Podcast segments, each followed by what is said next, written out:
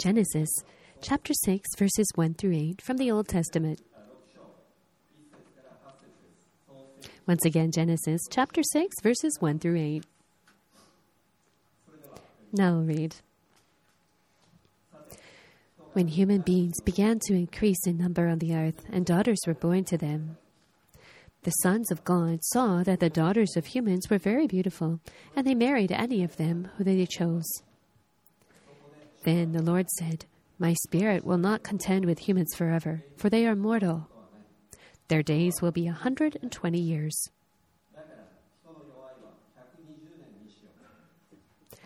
The Nephilim were on the earth in those days, and also afterward, when the sons of God went to the daughters of humans and had children by them. They were the heroes of old, men of renown. The Lord saw how great the wickedness of the human race had become on the earth, and that every inclination of the thoughts of the human heart was only evil all the time. The Lord regretted that he had made humans beings on earth, and his heart was deeply troubled. So the Lord said, I will wipe from the face of the earth the human race that I have created, and with them the animals, the birds, and the creatures, creatures that move along the ground, for I regret that I have made them. But Noah found favor in the eyes of the Lord. Please allow me to pray. Dear Heavenly Father,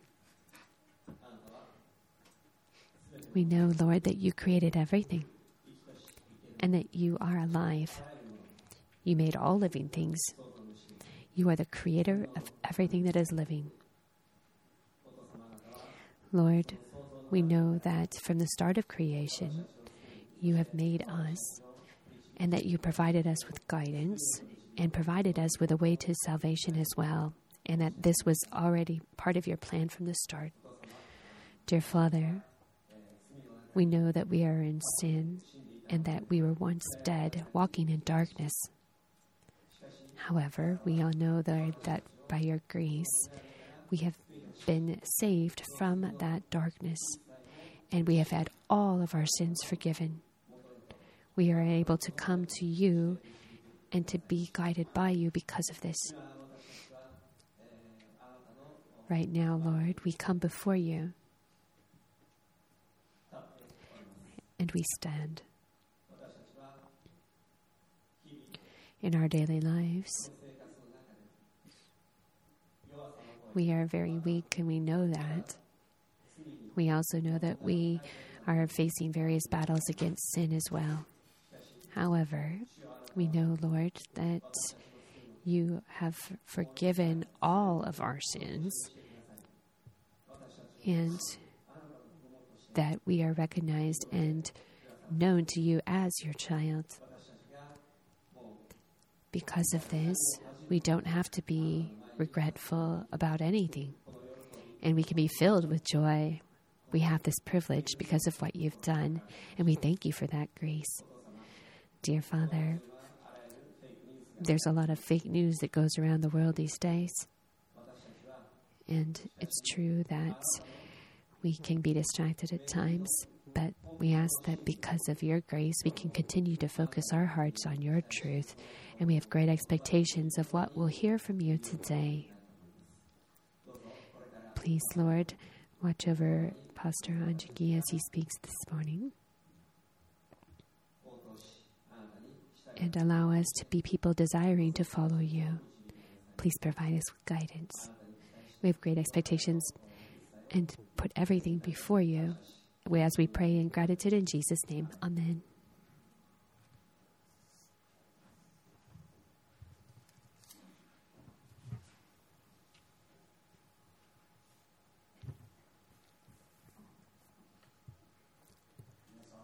Good morning, everyone. It's wonderful to be able to worship with all of you again today. As for myself, um, I'm finally losing my voice and got other things going on. But um, please uh, bear with me. Just a while ago, there was an, um, a very interesting documentary film that came out, and it was entitled Gogo, 94 year old elementary school student. So, gogo actually is a Kenyan language word, a specific Kalenjin language, and it means like grandmother. So, if you translate it correctly, it would be that there is this grandmother going to elementary school, and it was a documentary film about this uh, situation. The main character was Priscilla Sitienei, and she was 94 years old at the time. And in that area, she was wor- working as a midwife, uh, still at the age of 94. When she was young, she got married, and when she was 23 years old, her husband passed away. She had three children, and from those three children, she had 22 grandchildren and then 52 great grandchildren. So, pretty much a huge family. There was once a time when one of her grandchildren should have been going to elementary school but wasn't. And so she asked, Well, why don't you go? But the grandchild replied she had to help at home, so she couldn't go to school. And actually, this 94 year old grandmother, she didn't go to school when she was a child as well because she had to take care of cows and, and other uh, livestock. So, because of that, she was never able to attend school. As a result, she couldn't read and, of course, couldn't write either. So, she was always facing difficulties because of this. She didn't want her grandchildren to also face the same difficulties she had had to struggle with her whole life. So she decided to go with six of her grandchildren to elementary school. The school they went to was a school that uh, served uh, children of all ages. And so she was able to spend the time with her young children, uh, grandchildren, the whole time. And these were all children who were into samba dancing as well but uh, as for herself, she couldn't even see out of one eye because one eye was blind and the other one was kind of sketchy as well. She couldn't hear very well. So, with these handicaps, she really had to make an effort to study. But she was able to graduate from elementary school. And this was what the documentary was all about. So, why is it that this grandmother would be so dedicated to learning how to read and write at age 94? But there was a book she was really wanting to read, and that's why, and that was the Bible. She was a Christian and she wanted to read the Bible, but she couldn't read it herself. So she only had she had the opportunity only to have others read it to her or to have somebody uh, listen to it audibly. But she really wanted to read it for herself, and that was why she decided to go to elementary school, and she ended up being able to do so. That's amazing. You just have to truly appreciate that. Can you read? Then you can read the Bible, right? So, do you read the Bible? And all of a sudden, it sounds like everybody's sitting back in their chairs here. If you have the ability to read the Bible, it seems very strange that you wouldn't read it, especially from somebody from like Priscilla's perspective. Perspective. If you can read it and don't, wouldn't that be a we- wouldn't that be a waste? You could hear her saying likely. And today's passage is one where it refers to people who are going away from God and what their world turns into. It re- reflects or focuses in on people who are going away from God and the result of that. So let's look again at it. First, at verse 1. When human beings began to increase in number on the earth and daughters were born to them, as we've already seen, we know that humanity began with one husband and one wife. That was Adam and Eve and there was two different lineages that came out of them those of faith and those that were faithless. So the there was the instance of Cable and uh, Cain and Abel and how they killed the other. And because of this this led to one lineage of unfaithful people all the way down to Lamech. And he was just like you know, I'll do whatever I want with my life was kind of his stance. You know, I'll get back at somebody 70 times if they try to get at me. And I'll, and he was just very, very uh, prideful. However, the lineage from Abel that was uh, born through Seth was one of true faith. And as we learned the last time, just like Enoch, they uh, it was there were people who walked with God. So these two lineages were in place, and you can see, however, that some are not mentioned here. So what what happens? Let's look at verse five. It says, The Lord saw how great the wickedness of the human race had become on earth, and that everyone, every inclination of the thoughts of the human heart was only evil all the time. So here it says God was looking or saw this. What was he looking at? He was looking at three specific things. The first thing is how the wickedness of the human race had become. And this word evil here means violence or harm. So you could see there's just all these different violent acts going around and uh, here's one thing over here and there's another thing going on over there and this is what he was watching and this was just increasing in uh, occurrence due to the increase in number of people as well as there were more people there was more evil going around and it just spread and spread uh, in a world where evil just rules and reigns you would want to think to yourself, "Oh, I would never be going with that. You know, I would be pure, and I would, I would just be an angel." but there was no instance of this at that time, or at least there wasn't. It, it wasn't possible for someone to exist in such a state because evil was so prevalent. He, human uh, violence was so uh, in such large number that it was a problem. And you can see how the it wasn't just what they were doing in their acts, but also their hearts. That was the problem. If he looked, God looked when God was looking into the human hearts, he could see that that they were too were filled with evil. And if you look specifically at that part and have a more direct translation of it, you can see that like ev- the the stance or shape of the hearts was the problem. The meaning of heart here is like the meaning of feelings. So it, they were full of anger and hatred and uh, other such things. Thoughts would refer to intelligence or what they were thinking. They were only thinking of just terrible things. And then inclination or shape would be like their intent, uh, their desire, or what they chose to do. And they could only make bad decisions. So, looking on the outside of them and inside of them, they were just filled with evil. There's no way to save them. And the third aspect God was looking at was how they were evil only all the time, only evil all the time. This means every day. So from morning to e- evening, 365 days a year, they were just full of, it was just full of evil. And that's what God was looking at. There was no way to do anything to help these people. They were just so evil and it was just in the escalation of evil. A while ago, I explained about Carl Hilty and his second um, theorem, and he was a person who wrote the book Happiness Essays on the Meaning of Life. And he, uh, some people recommend reading the Bible if you're trying to uh, fall asleep. And one of his books was entitled For Sleepless Nights. Anyway, he had this uh, second law, and he it basically states that the second time you do something, it's more easy to do it than the first.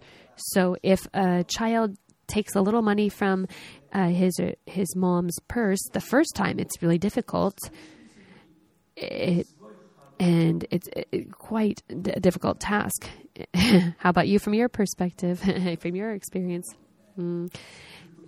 And as I was very I was very concerned when I actually did this myself as a, uh, as a child. However, if you're successful the first time, then uh, as I was, I went to a, um, a Japanese snack um, store and I was able to buy a lot of things just for a hundred yen.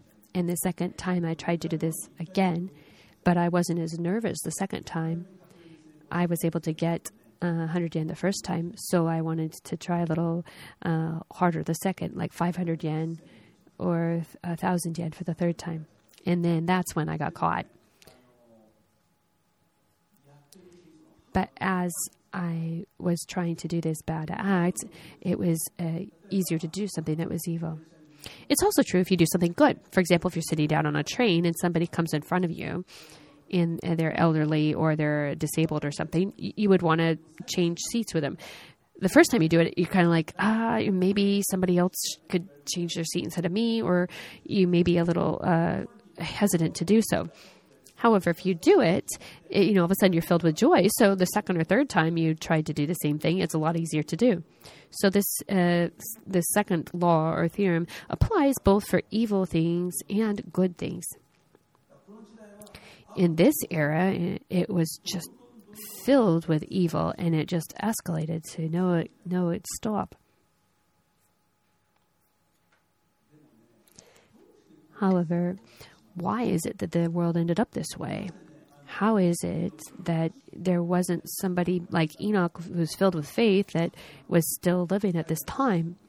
And he should have had his descendants there too. What what in the world happened? The reason for this actually is written in verse 2.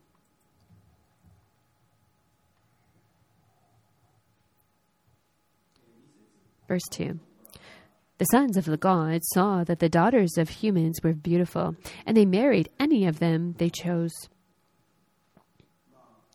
Here you can see in this verse, in well, actually, looking at this, it's actually difficult to understand in some ways. This is one of the more difficult verses to interpret in the in the Bible, and I'll explain a couple of different understandings people have of this.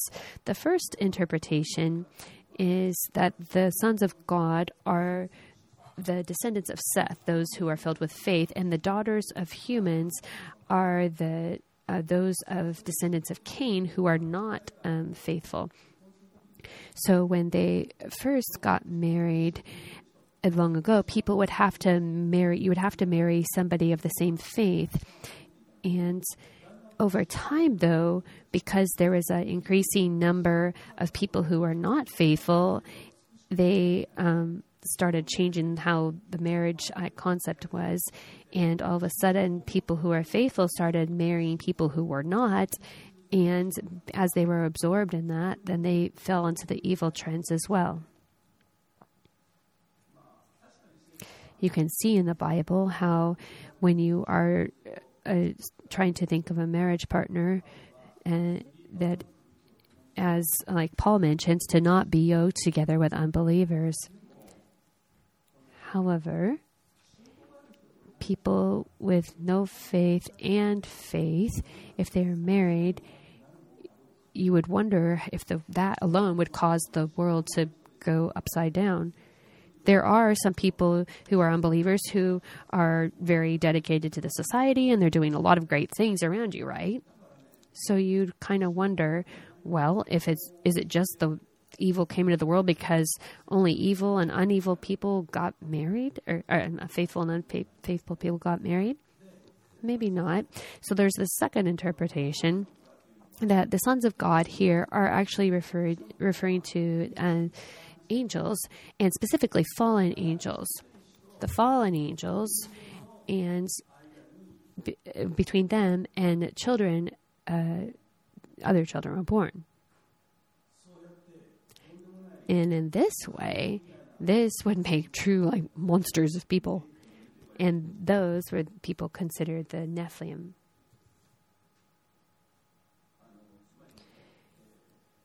In other words, the fallen angels are just like the evil spirits, right? And to have they and human women um, had children that were called Nephilim, which are like monstrous people, and those people ended up ruling the world, and that's the interpretation, one other interpretation of how the world became so evil. However, there's a problem with this um, interpretation. It, but the people who do profess this uh, interpretation say that there is no exception to the sons of God being referred to as um, angels. So it has to be angels. But you, there's no way this would be good angels in this case. So it would have to be the fallen angels. And so that's what they say. However, if you really look into the Old Testament, you'll see that the sons of God doesn't always refer to angels. And there are exceptions. For example, in Hosea, in verse 110, it refers to the people of Israel as the sons of God. So here it's referring to uh, these as a group of people. And these fallen angels are, you would kind of wonder what it would, would it be appropriate to call them sons of God?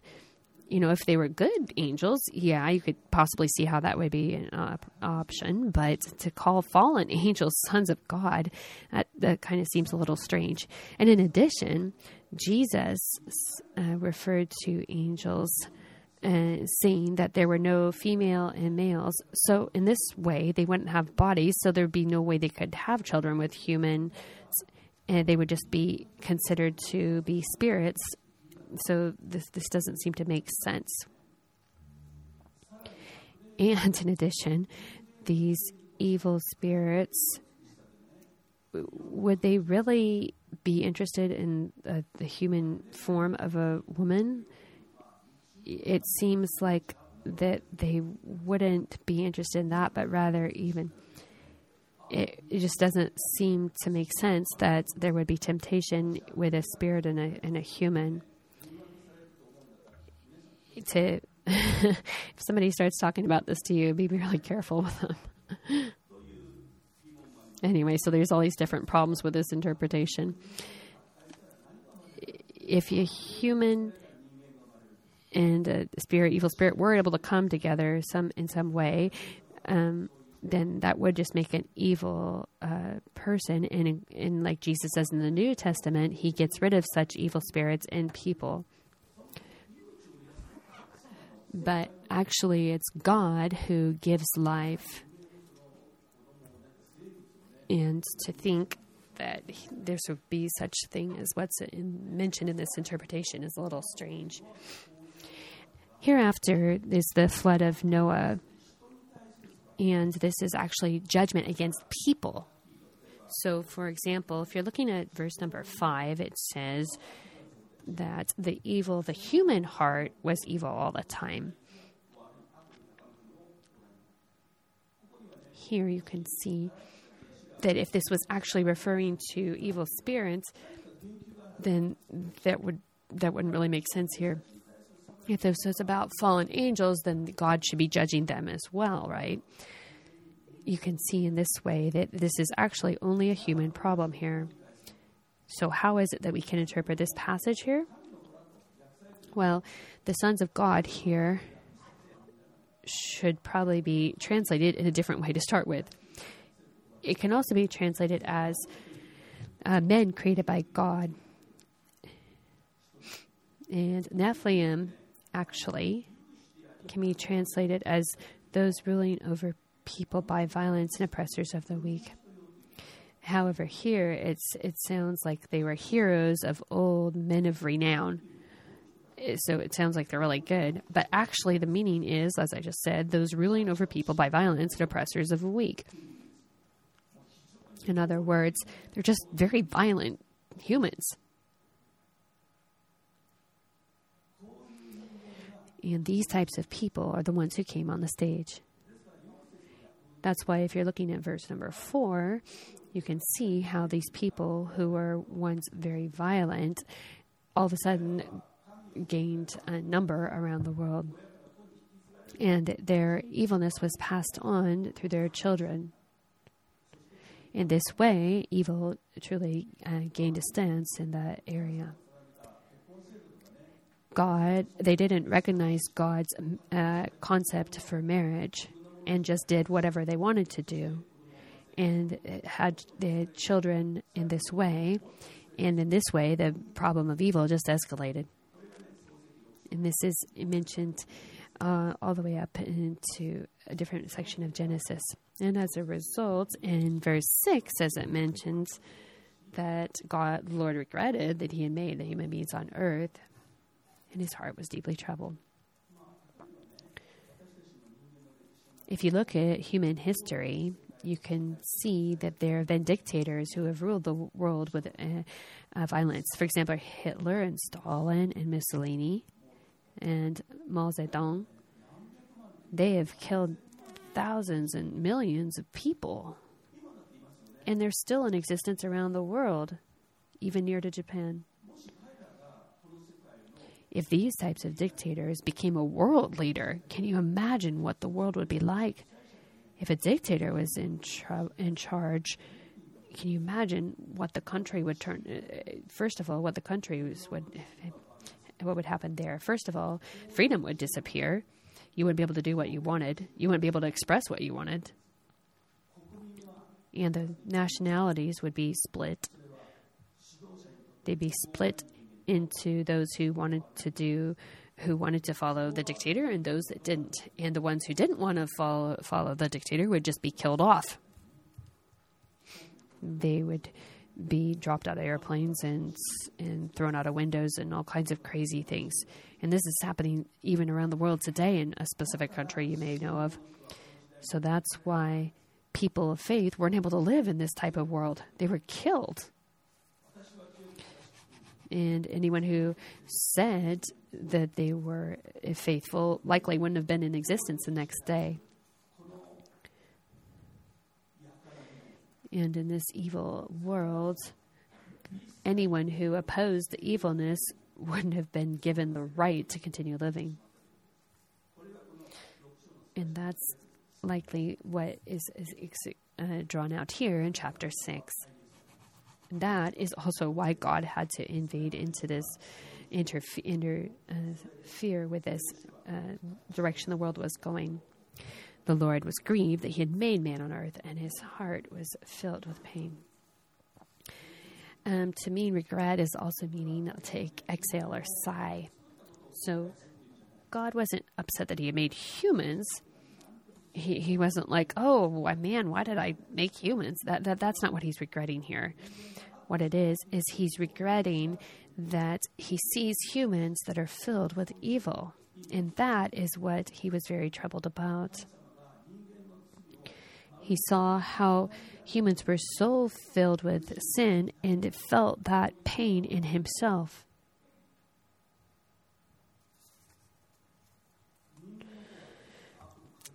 Humans were just so uh, um, in favor of evil, but that really saddened God's heart. Looking at verse 7, it says, So the Lord said, I will wipe from the face of the earth the human race that I have created, and with them the animals and the birds and the creature, creatures that moved along the ground, for I regret that I have made them. You can see that as a result of this, uh, God's judgment did uh, take place on the earth at the time of the, flood of Noah. Looking at verse 3, it says, Then the Lord said, My spirit will not contend with humans forever, for they are mortal. Their days will be a 120 years. This 120 years that's mentioned here, um, that's uh, referring to the period um, until uh, Noah and the ark. God didn't make the decision to flood the earth and do it the next day, there was a period of 120 years. He was giving them the opportunity to possibly repent, and he wanted them to do so. And that you can see that in God's grace, He didn't just automatically start judgment the next day. God is not pleased by having to pr- pronounce such judgment on evil people he would he desires that they recognize their sin and that they repent and that they follow him. He is more pleased that they would choose to do so and gives them that opportunity. In the Old Testament as well, you can see how God does this numerous times. You can see that the people of Israel, knew in various situations, give up on the true God and then follow these um, Id- Id- idols and false gods However, and I'll explain one of these as an example in Ezekiel chapter 33, verse 11.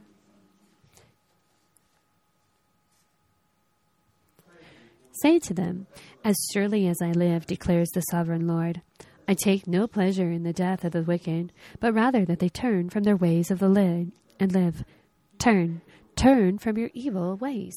Why do you die, people of Israel?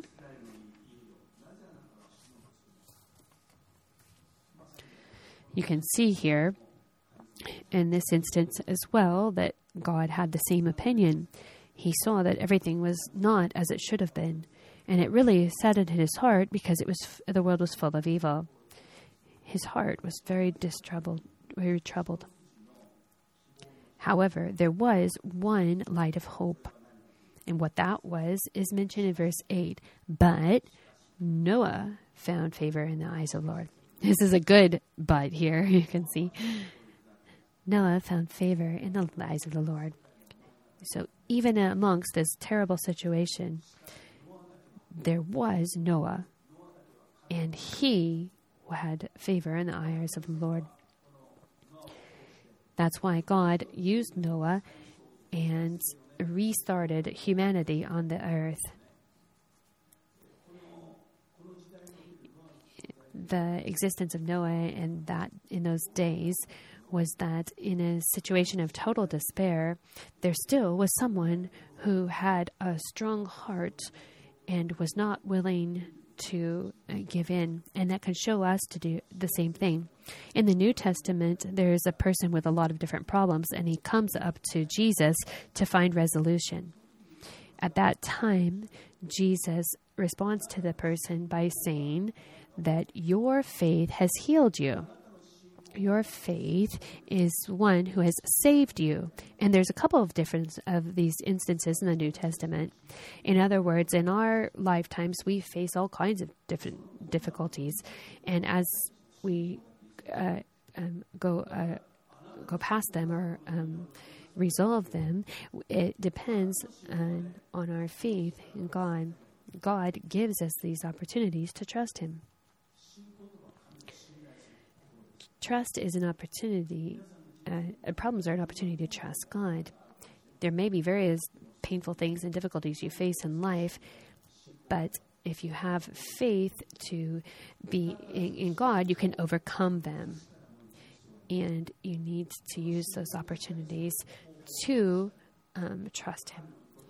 And the only way to do that is through the Word of God. That's why it's necessary to read the Bible as the old 94 year old woman in Africa, she wanted to have, profess faith and have the ability to read her Bible, and she was still uh, determined to do so at age 94.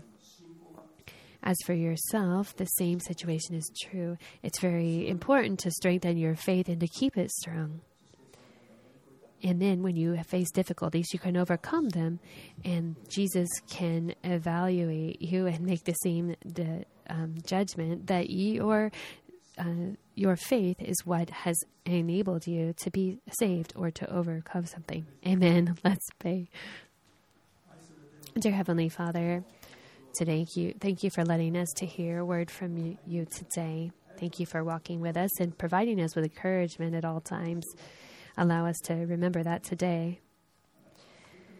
Lord, we know that you see everything and that you have true omnipotence. We also know, Lord, that we can trust you at all times and don't have to waver in our faith. We know, Lord, that you allow us to overcome all kinds of different difficulties in our lives.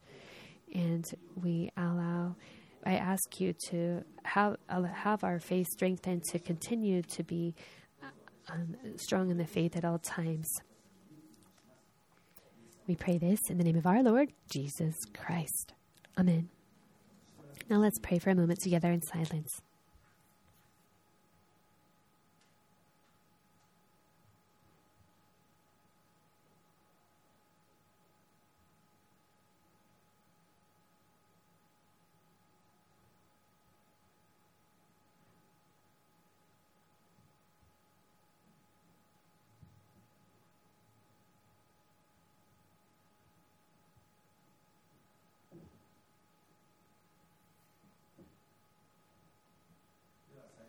Please allow me to pray once more.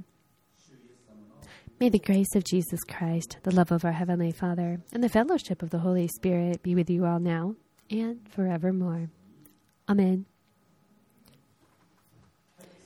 We have a few announcements and we'll close today. Today, do we have any guests? We have Saito san is here for the first time, I believe. Thank you for coming. Welcome.